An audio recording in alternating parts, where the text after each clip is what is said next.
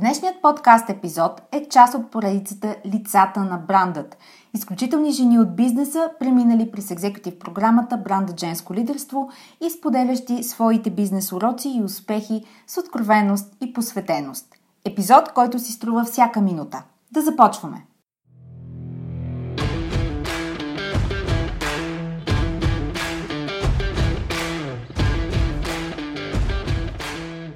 Добре дошли в Women Speak Leadership, подкастът посветен на жените лидери в корпоративния мениджмънт и бизнеса. Аз съм Анета Савова, основател на медийно-консултантска компания Impact Solutions. Аз съм екзекютив коуч и работя с мои клиенти делови жени в средния и ръководен мениджмънт в компаниите и организациите. Лектор съм на авторитетни сцени като TED Women и автор на книгата «Жената, която създадох – личният път на женското лидерство». Подкастът е мястото, където ще ви срещна с едни от най-забележителните, авторитетни и утвърдили се в бизнеса жени – мениджъри, собственици и ръководители, лидери, които играят във висша лига всеки ден. Смислени разговори по актуални теми, поднесени през призмата на личната история и уроците по пътя, споделени с менторска откровеност за вас. Слушайте нашите мастер-класове тук в подкаста и станете част от вътрешния кръг от елитни жени, професионалисти и лидери на нашето утре. Женската сила в бизнеса е в лидерството, така че да започваме!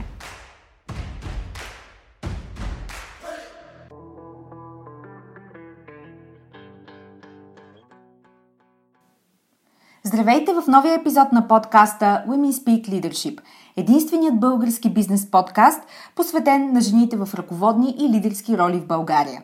В него изследваме изграждането на интегритетно влияние в кариерата за жените мениджъри, тяхното силно лидерско присъствие и авторитет, с който променят средата. Днешният епизод е част от поредицата She Leads, в която представям забележителни жени ръководители в различни компании в България, с които имах честта да работя в екзекутив програмата «Брандът женско лидерство». Днес ще ви срещна с Йорданка Христова, маркетинг директор в Коника Минолта България. С Дани се запознахме покрай участието на Елена Дречева в подкаста, която е управляващ директор на Коника Минолта за България. Истината е, че някои срещи в подкаста прерастват в много смислени и дълбоки отношения, които искаш да продължиш и извън формата. Така се случи и тук. Затова поканих Дани, за да си поговорим за бъдещето на маркетинга. Много се интересувам от нейната гледна точка за нуждата от маркетинг в бизнеса. Аз откровено смятам, че това е една от ключовите функции за всяка компания и затова от особено значение е тя да се осъществява правилно, интегритетно и адекватно. Именно за това ще си говорим с нея днес. Също така, всеки мениджър и лидер всъщност има човешко лице. Ще ви представя нейното, особено в условията, с които се е сблъскала, започвайки в нова роля, като маркетинг директор в Коника, и то в навечерието на пандемията. Ето това се казва управление на промяната на всички възможни нива. Личностно и професионално също. Тя ще сподели какво всъщност ѝ е помогнало в този период. Разбира се, ще си говорим и за трудните решения, за успешните идеи, които носят заряд. Епизод, който не се изпуска. Приятно слушане!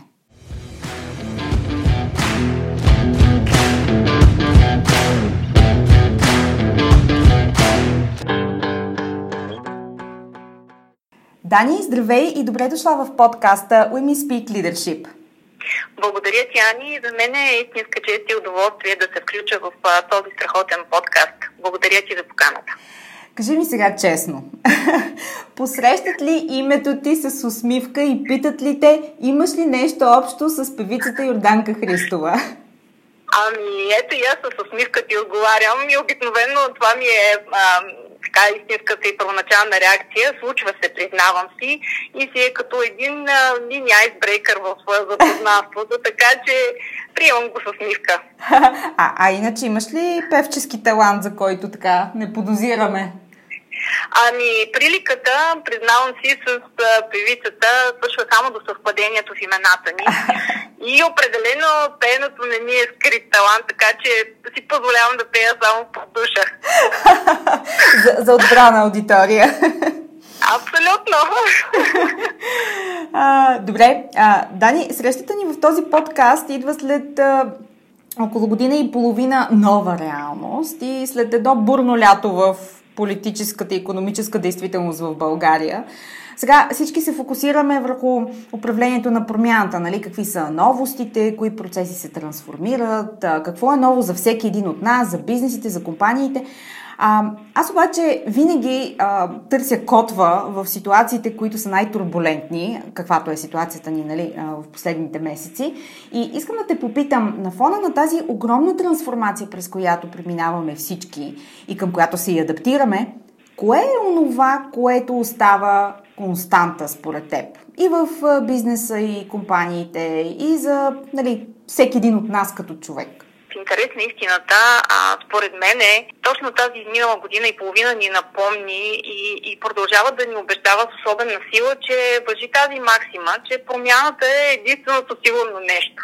Така че за бизнеса всъщност скоростта, бързината на адаптация, те са винаги са били и продължават да бъдат, но сега са изключителна сила.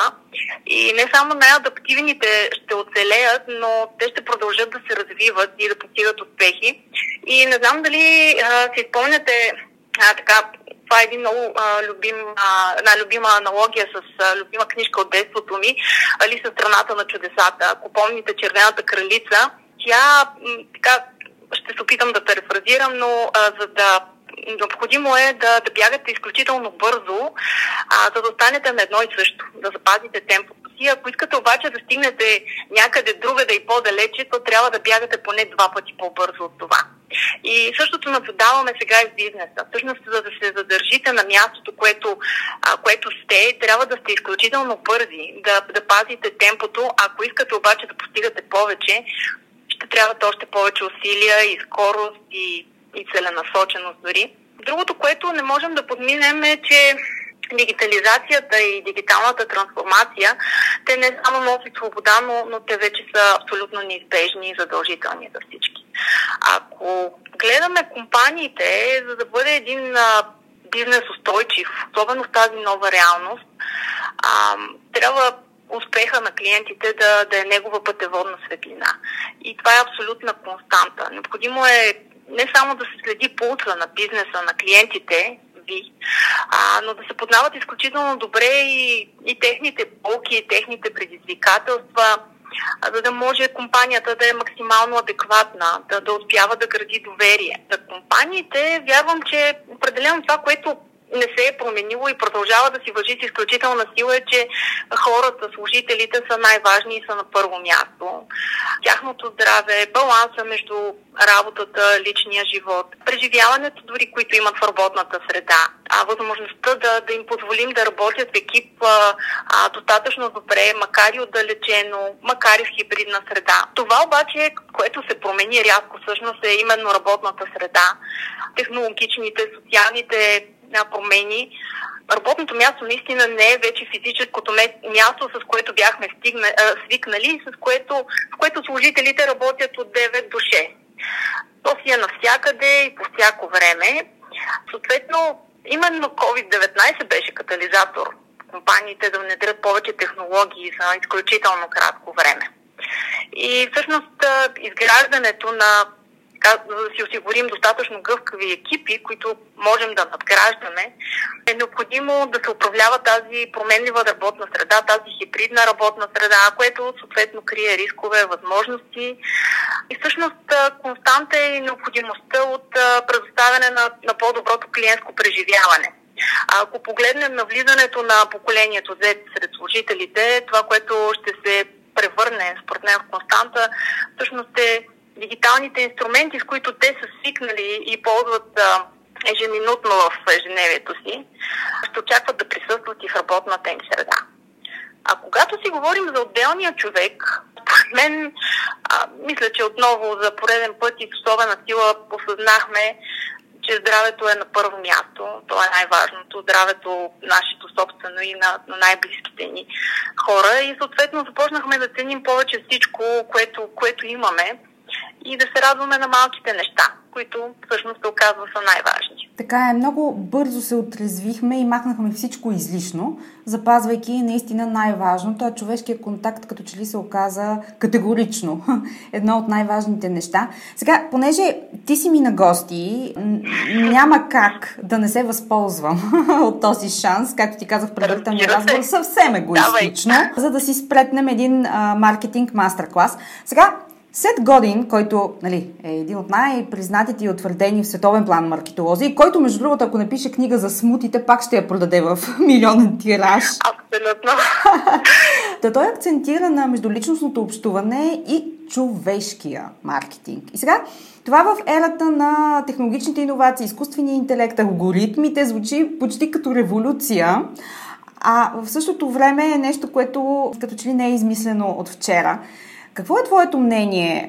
Е ли е иновация people-to-people маркетинга и какво всъщност представлява? Мога ли да заложа на него на 100%, Дани, ми е въпрос? Абсолютно можеш да заложиш на него с ръка на сърце, мога да го кажа. Никак не е революционно и всъщност и B2B, и B2C маркетинга са си human-to-human маркетинг или people-to-people маркетинг и това си е напълно естествено. В B2B не общуваме с компаниите, общуваме с различните хора, които са си част от компаниите и които си носят своите емоции, своите характеристики като личности и наистина, ако виждаме потенциалните си клиенти само като компании, а не като отделните роли и личности, които имат своята тежест в компанията, то наистина трябва да преосмислим подхода си. Съответно, ето защо всеки път, когато създаваме каквото и да е съдържание, за който и да е етап от клиентската пътека, независимо дали ще е някакво шеговито видео, дали ще е имейл съобщение, послание, реклама, то трябва да сме изключително фокусирани върху аудиторията, за която е предназначено това съдържание. Какви са техните изисквания, какви са болките им, мотивацията им, какво ги държи будни нощем, какво се стараят да постигнат.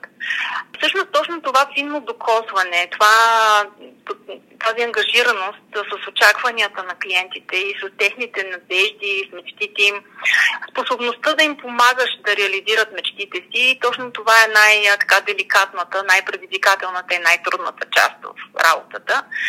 И всъщност, когато споменахме за изкуствения интелект и за алгоритмите, със сигурност тях можем да ги ползваме за персонализиране на посланията си, да събираме данни, да научаваме повече за клиентите си, за да добавяме стойност наистина с продуктите и услугите си, но те са просто наистина още един инструмент. Mm-hmm. Защото знаеш, че още от древни времена, когато ти говорим за общуване между хората, това общуване се базира на истории. И хората съвсем нормално помнят и реагират на истории. Историите изграждат емоционалната връзка с бранда и действително все по-важна ще е информацията не само за поведението на клиентите, дори по-холистичния подход към познаването на нашите клиенти и потребители.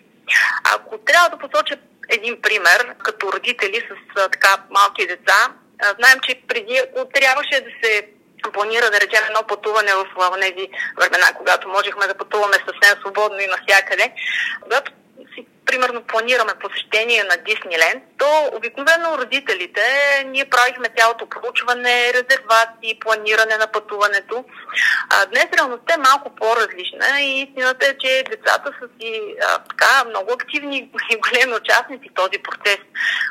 Вземане на решение на пътуването, как да бъде организирано. Те са си абсолютни digital natives и на базата на търсенето на информация си имат свои предпочитания, имат си сравнения и предложения и всъщност се оказват много силно влияние върху финалното решение на родителите. Така че, говорейки за Сет Годин, аз много харесвам неговото послание, че маркетинг е щедростта да помагаш на другите, да се превръщат тези, които мечтаят да бъдат. И точно това включва създаването на много искрени истории, такива, които резонират и се разпространяват лесно. Друго, което много ми харесва от това, което той споделя, е, че най-добрите маркетолози всъщност приличава ги по-скоро с фермери, отколкото овци, защото е необходимо наистина да си изключително постоянен, консистентен в усилията си, да засаждаш, да обгрижваш, да отстраняваш плевели, ако има, и когато е необходимо, и да си много отдаден, а не просто да преследваш различни мишени и цели. Абсолютно. Между другото, може би това ще бъде отговора на въпроса, който се каних да ти задам. Как се изграждат онези смислени маркетинг послания, все пак, защото бизнесът има нужда от такива, които имат положителен резултат, но не са агресивни, не са натрапчиви, не са досадни реклами, които всички автоматично тюнаутваме в момента, в който нещо заприлича дори бегло на реклама. Така че, ако можеш да обобщиш, каква е препоръката ти за това едно послание всъщност да работи и, простичко ще го кажа, да не дразни? Първо ще кажа всъщност на мен, например, какво ми влияе като потребител и с какво бих искала да се заменят на дразнещите реклами. Всъщност това, което наистина ми влияе, са емоционалните, мислени, докосващи маркетинг послания. Тези, които успяват да пренесат заряда на мисията или на каузата, зад която застава дадената компания, чието маркетинг послание е това.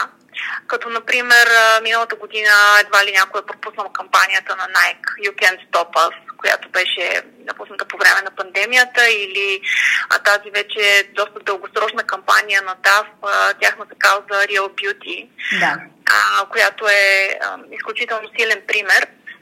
По отношение на, така да се каже, рецептата за такива смислени маркетинг послания, няма да те очудя, че всъщност изпитана рецепта едва ли просто няма, но задължително условие отново е прецизното познаване на аудиторията, на техните предизвикателства, цели, мечти, както вече казах.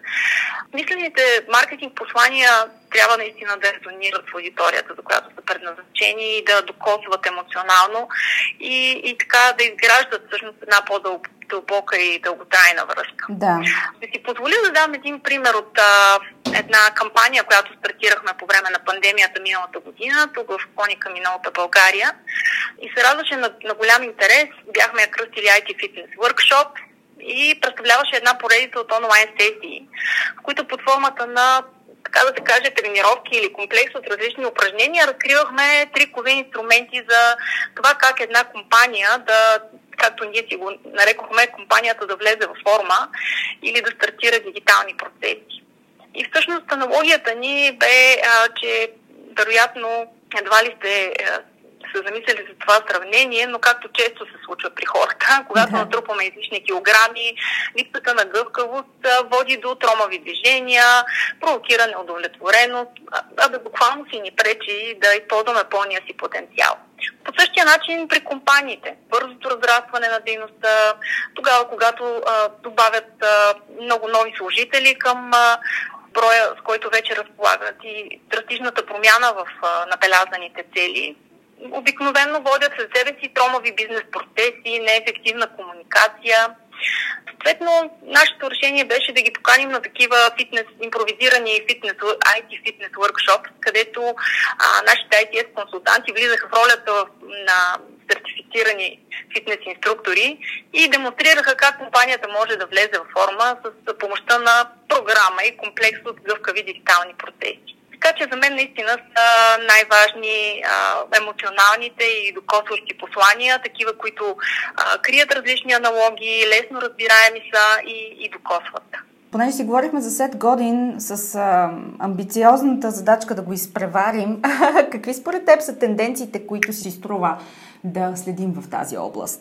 Ами, както казахме вече, наред с всичките тези промени, които ни се случиха през последната година и половина, това доведе до изключителна промяна и в поведението на клиентите, и в каналите, от които черпят информация, в начина на общуване, което от твоя страна доведе до промяна и преосмислене на много от маркетинг стратегиите.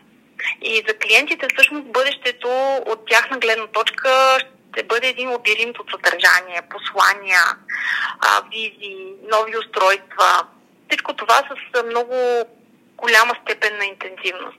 И успешни ще бъдат тези маркетинг послания, тези маркетинг кампании, стратегии, които успяват да се базират на много умел баланс между автентичност, сила на емоции, възможностите, които ни разкриват новите технологии и никак не на последно място тези изводи, ценни изводи, които можем да правим на база на анализ на натрупаните данни в организацията.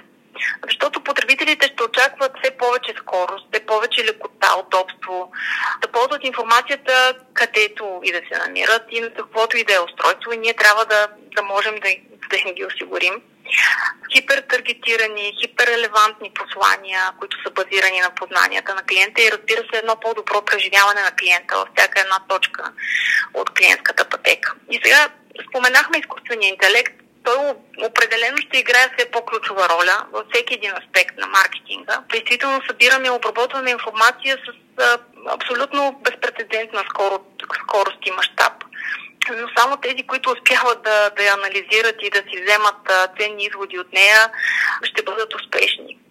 Друг аспект е всъщност, че всяка една кампания ще бъде ще има възможността да бъде доста по-прецизно персонализирана, да бъде доста по-релевантна. Изобщо изкуственият интелект ще влияе върху ефективността на маркетинга. Не можем да пропуснем добавената реалност, виртуалната реалност, холограмите, интернет на нещата, 3D принтирането. Тук бих искала да ти споделя нещо също, което за мен е много интересно. Обикновено знаем, че традиционно маркетинг посланията разчитат и на зрението и на слуха, но в бъдеще ще ангажираме все повече от сетивата си. Всъщност тук става дума за маркетинг на преживяванията и истории, които са поднесени чрез мултисензорен маркетинг. Те биха имали изключителен ефект, защото ще съчетават физически и дигитални преживявания заедно с традиционни и дигитални инструменти. И за мен един интересен пример е кампанията на Mastercard от преди няколко години, от тяхната прайслес кампания, в която така се заемат прецизно да пресъздадат на различни локации няколко известни топ ресторанта по света, в която всъщност пресъздавайки въпросното място, подаряват на своите клиенти мултисензорно преживяване. И всъщност този мултисензорен маркетинг ще ни помогне да преминем от не обичаме да казваме в маркетинга, разказваме истории, но преминаването от разказването на истории до създаването на истории, които да си заслужава да бъдат разказвани. Значи, освен people-to-people маркетинг, мултисензорен маркетинг е другото, което си взимам на секундата от нашия разговор.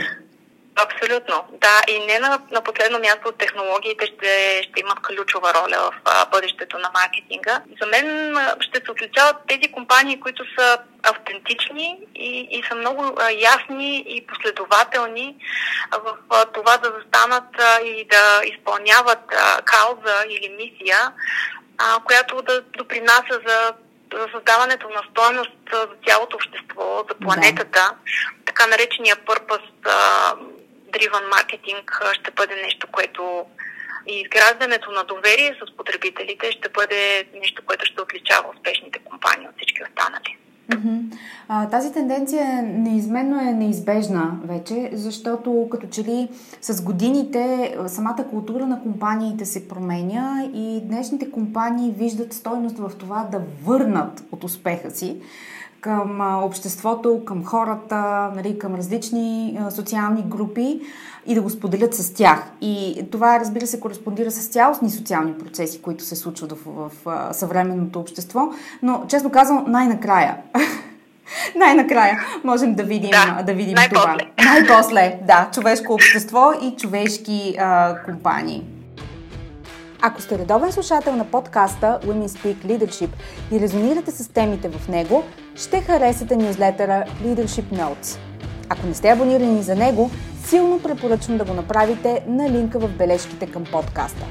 Така ще разберете защо едни от най-талантливите, брилянтни професионалисти и забележителни жени в мениджмънта редовно, тихо и без излишен флъф отварят и четат всеки имейл, който изпращам.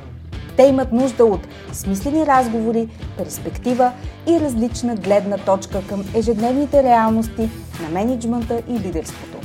За тях е интригуващо, освобождаващо и обнадеждаващо да намерят конкретика, практичност и насоки за работата си и за себе си лично. И всичко това от някой, който е бил на тяхното място и може да ги разбере. В този нюзлетър периодично споделям забавни behind the scenes, аргументирана лична позиция по въпроси от бизнес средата и ценни насоки, които да приложите незабавно. Абонирайте се и обещавам, това ще са имейлите, които не просто четете, а които чакате с нетърпение. Връщаме се сега, за да си поговорим с теб за теб. Ти как реши за себе си професионално да се развиваш в тази сфера? Какво те грабна в нея, за да си днес тази, която си със своята професионална визитка? Всъщност, моята, така да се каже, стихия и моят път от много години е B2B маркетинга. В сферата на технологиите винаги ми е било изключително интересно.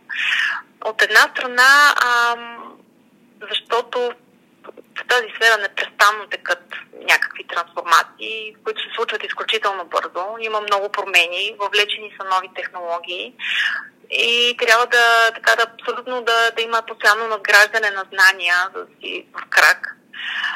Другата страна, която ми е изключително интересна тук е, че, например, според едно скорошно проучване на Forrester относно B2B клиентите, вече повече от 63% от решенията за покупка включват над 4 различни роли от всяка организация. За сравнение, преди няколко години те са били почти 2 пъти по-малко като процент. Тези покупки и решението за покупка задължително включва различни профили и роли и то от много различни отдели в организацията. Също така броя на интеракциите по време на клиентската пътека броят нараства експоненциално непрекъснато. И когато си говорим за people-to-people маркетинг, то кръга от хора, които вземат решения за покупка, с това постоянно разширяване предполага едно много добро познаване на предизвикателствата, които присъстват в ежедневието на всяка една от ролите. Защото предизвикателствата на IT менеджера, които го държат буден нощем и решенията, които търси, са различни от тези на финансовия менеджер, както и въпросите и изискванията на HR менеджера, например. И всъщност този фин подход към различните роли в организацията, детайлното познание на особеностите и разнообразието е нещото, което много ми харесва. Динамиката и разнообразието. А ти, присъединявайки се към Коника Минолта в началото на годината, от която започва новото летоброене, 2020-та, сподели ми, моля ти се, какво е да си първо нов член на екипа в нова компания и да те сполети 2020 година. Въобще, как се управлява такъв процес за change management, понеже си говорим, как се управлява един такъв предизвикателен процес? Тук няма как да не ти споделя всъщност, че с екипа с Мивка си спомняме всъщност първото и така да се каже тогава последно събитие, което направихме когато се присъединих към екипа на Коника Минолта и когато и преди да всичко да започне да се променя. Това събитие беше на 19 февруари и темата му беше дигиталното работно място на бъдещето и само след няколко седмици вече го живеехме това дигитално работно място и беше реалността, която директно ни връхлетя. Но от позицията на днешния ден, като се връщам назад, бих казала, че си беше дори преимущество да съм нов член на екипа в точно тази ситуация, защото нямах никаква обремененост от типа това сме го правили, то работи, винаги е работело. И съм благодарна, че имах подкрепа и доверие от страна на колегите си и имахме като екип свободата да опитваме нови формати, нови подходи и съответно разполагахме с инструментите и с енергия да преминем изцяло към дигитален маркетинг, към онлайн събития и да пробваме нови неща. Така че в интерес на истината мисля, че това проработи в моя полза, цялата тази промяна. Да, понякога промяната е и за добро, нали? Не винаги можем да гледаме, даже обикновено е за добро. А какво направи първо, когато стана ясно, че нещата са сериозни? Помниш ли чисто като такава ситуация, в която мисля, че беше някъде след 8 март? миналата година, когато стана ясно, че ситуацията е сериозна. Не е нещо там някъде, дето се случва отвъд океана, нали, на друга територия, ами си е тук и чука на вратата. Това, което си спомням, че изговорихме с екипа няколко различни сценария, направихме един бърз брейнсторминг и избрахме най-доброто за нас към тогавашния момент, най-добрия за нас начин на поведение и просто действахме. Не сме губили време в колебания, постоянно търсихме добри практики от други компании по света, как да продължим маркетинг активностите си, така по най-добрия и по най-адекватния начин, защото това беше и другото нещо, което стоеше да си релевантен на всичко случващо се. Направихме няколко сесии Coffee and Connect, в които поканихме свои партньори, с които да обсъдим ситуацията, да видим тяхната гледна точка, техните всъщност добри практики, които са прилагали или които смятат да приложат и по този начин да бъдем полезни. Това беше водещото нещо за нас, как да бъдем полезни за клиентите. А коя ситуация ви така изправи на нокти, но успяхте да я овладеете и да я отреагирате успешно? Аз споменах и по-рано, че всъщност ние разполагахме с инструментите вече за много бързо да приключим на изцяло дигитален маркетинг, но при нас голяма част от маркетинг активностите са свързани с срещи, събития на живо, с живия и непосредствен контакт с клиенти, включително и демонстрации на машини за дигитален печат. И всъщност успяхме максимално бързо да прехвърлиме всички тези събития онлайн, да генерираме такива теми, интересно съдържание, което да привлечем вниманието на нови и дори потенциални клиенти, с това, отигравайки го успешно, да осигурим така потенциални клиенти и възможности за срещи, макар и онлайн на нашия Salesforce. Успяхме да регистрираме наистина рекордна посещаемост на вебинарите ни, които бяха тогава посветени на дигиталното работно място. И успяхме да въведем демонстрации на машините в един специално разработен виртуален шоурум, който, разбира се, не може да замени демонстрациите на живо, но се доближава до голяма степен. И всъщност това, което ми помогна тогава, си давам сметка, бе не само адаптивността и скоростта, с която успяхме да го приложим, но и това, че си колаборирахме с много компании и наши партньори. Заедно с тях организирахме проучвания, онлайн събития заедно, тази колаборация помежду ни, с идеята да направим нещо полезно заедно, също беше много важно. Отплаща се, между другото, изграждането на такива сплотяващи отношения, бих казала, защото те са и дългосрочни отношения. Най-елементарното усещане за това бяхме заедно в битката, нали? Абсолютно. А пък в бизнеса доверието и близостта са ключови в отношенията между хората. Точно така. Сега, поглеждайки, нали, от перспективата на година и половина опитност, можеш ли да кажеш, доволна съм от себе си, че и какво е това нещо? Доволна съм и съм благодарна всъщност, че имам този страхотен екип, който имам и заедно с тях можахме да вземем максимум от ситуацията. И аз обичам да използвам така различни сравнения, но това, което го сравнявахме всъщност е, че ние не чакахме на брега на океана една вълна, която просто да се задава към нас с страшна сила и да ни залее. Успяхме да съберем сили и да яхнем тази вълна, като истински сърфисти, и да се възползваме от енергията им.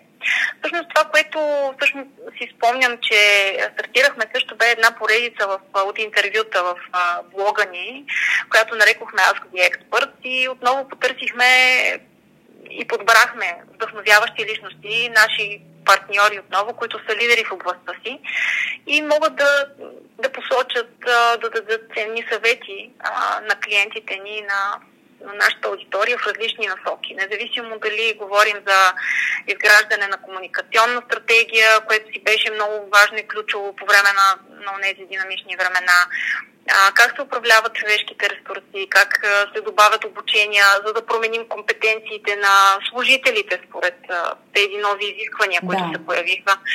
Как се стартират, как се създава дигитално работно място дори, как се управляват екипи отдалечено. За много от компаниите това също беше много голямо предизвикателство. И съответно дори имахме теми за това и съвети как да дефинираме правилния подход за дигитален маркетинг по това време. Признавам, че тези интервюта наистина се радваха на много голям интерес и получихме много добра обратна връзка за тях. Смятам, че другото, което така, из което съм изключително доволна, е, че успяхме да изпъстрим маркетинг календара с много и различни онлайн събития, които бяха на абсолютно актуални теми. Дигитално работно място, дигитални процеси, как да изградим безопасна и сигурна работна среда с интелигентно видеонаблюдение, например. Благодарна съм и съм доволна от начина, по който успяхме да отработим ситуацията. Щях да споделя с теб, докато те слушам, как сте се умяли да организирате стойностни инициативи и събития, включително и онлайн, че има едно такова нещо, че когато на човек му бъдат зададени ограничения, които не зависят от него, но те са факт. Нали? Ограничения като COVID, не можеш просто да штракнеш пръст и кажеш, то не важи за мен. И когато имаш толкова сериозни ограничения в ежедневието си, това стимулира креативността като нищо друго на света. Абсолютно те подкрепям. Да. Ще дам един много елементарен пример, съвсем от различен свят на този, за който сега си говорим с теб. Обикновено аз записвам в домашното ми студио. Имам много сериозни ограничения тази седмица. Ремонтни дейности не просто в кооперацията, а до нас. Така че те са, в смисъл, неизбежни. Нищо не мога да направя за тях, което насочи креативността ми до степен на макс в последния момент да сменя студиото с друго студио, с друга локация.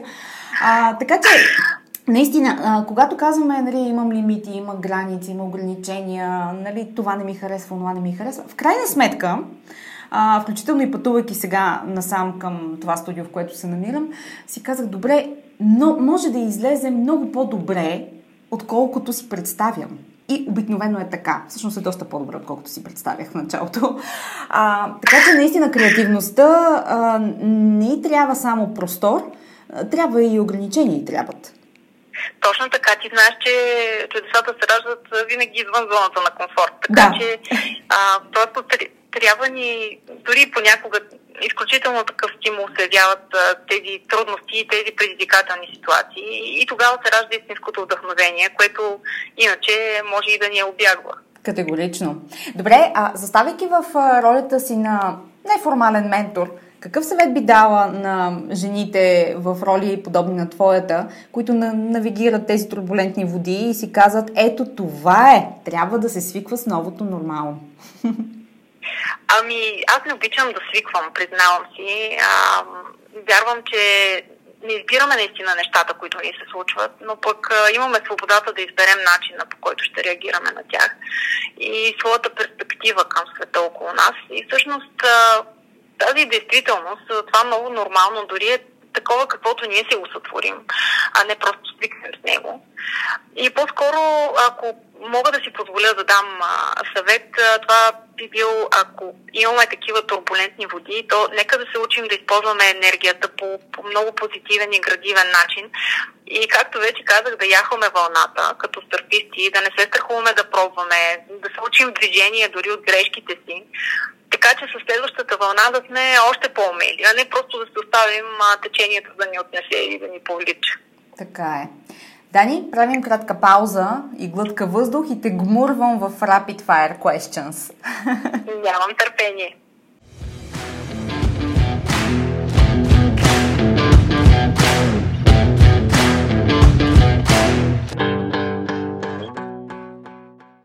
Каква е твоята дума за 2021 година? Свобода. О, звучи чудесно. Liberation!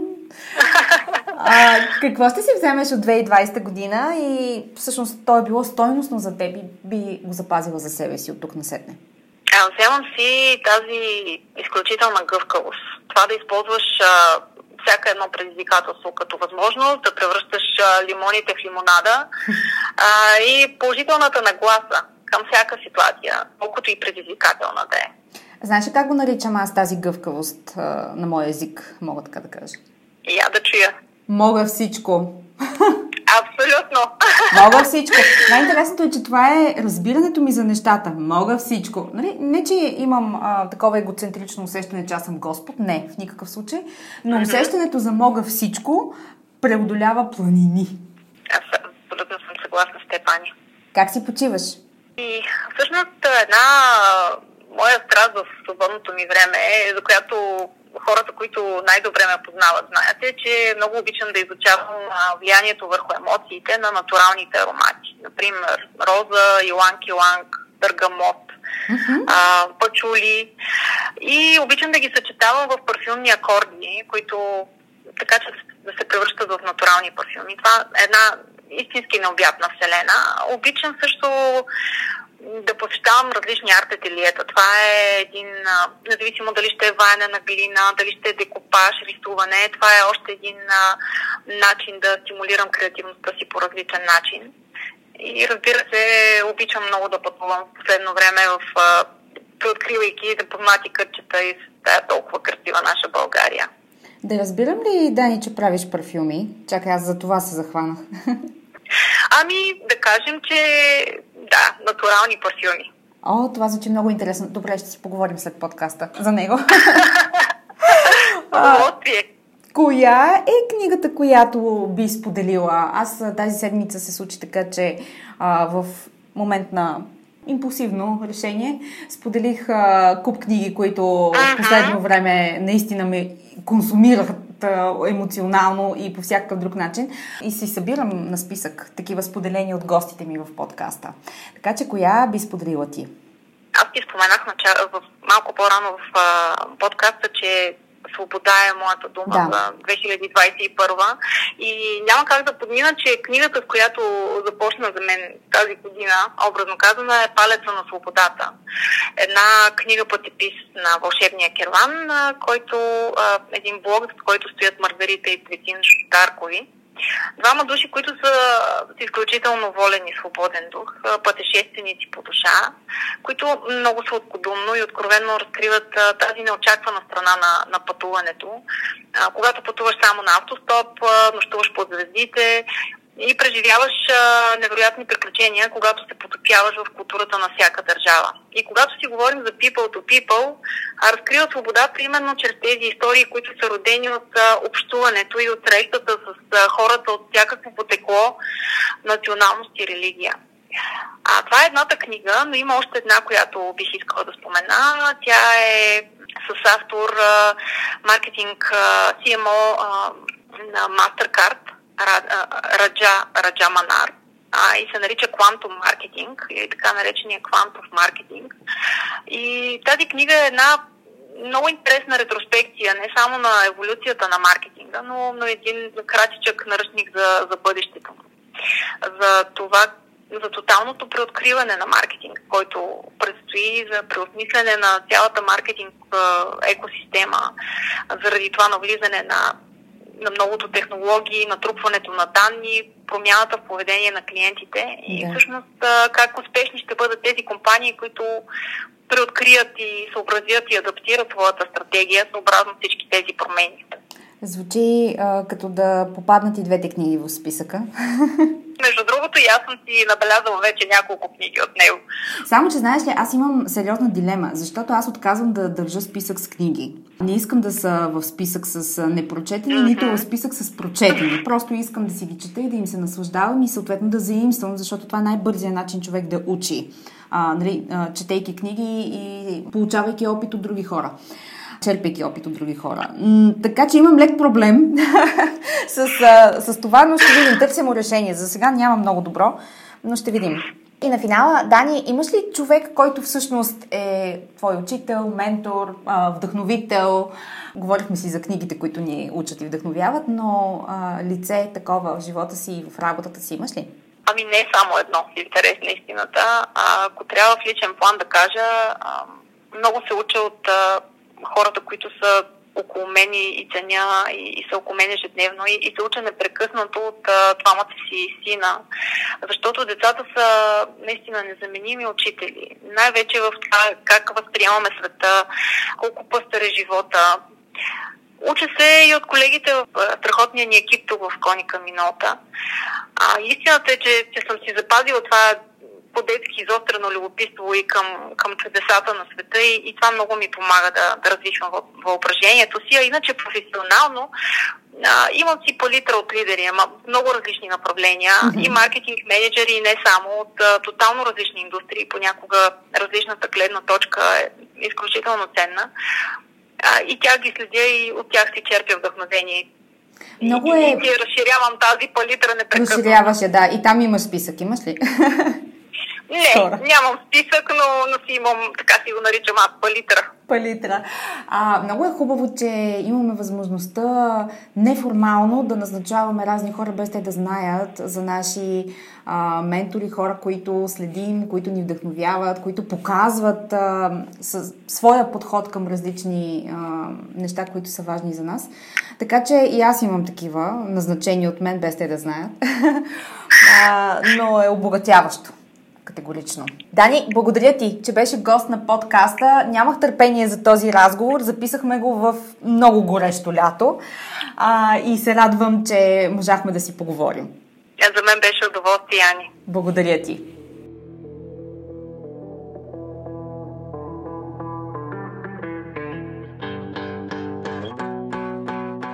Благодаря ви, че бяхте част от днешния епизод. Подкастът Women Speak Leadership се продуцира и спонсорира от първата в България екзекютив онлайн програма брандът женско лидерство.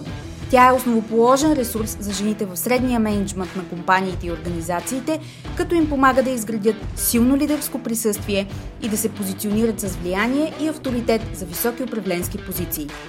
Повече за жените лидери на 21 век и как да се превърнете в една от тях, можете да разберете, като се абонирате за регулярния нюзлетър Leadership Notes и следите личния ми профил в LinkedIn.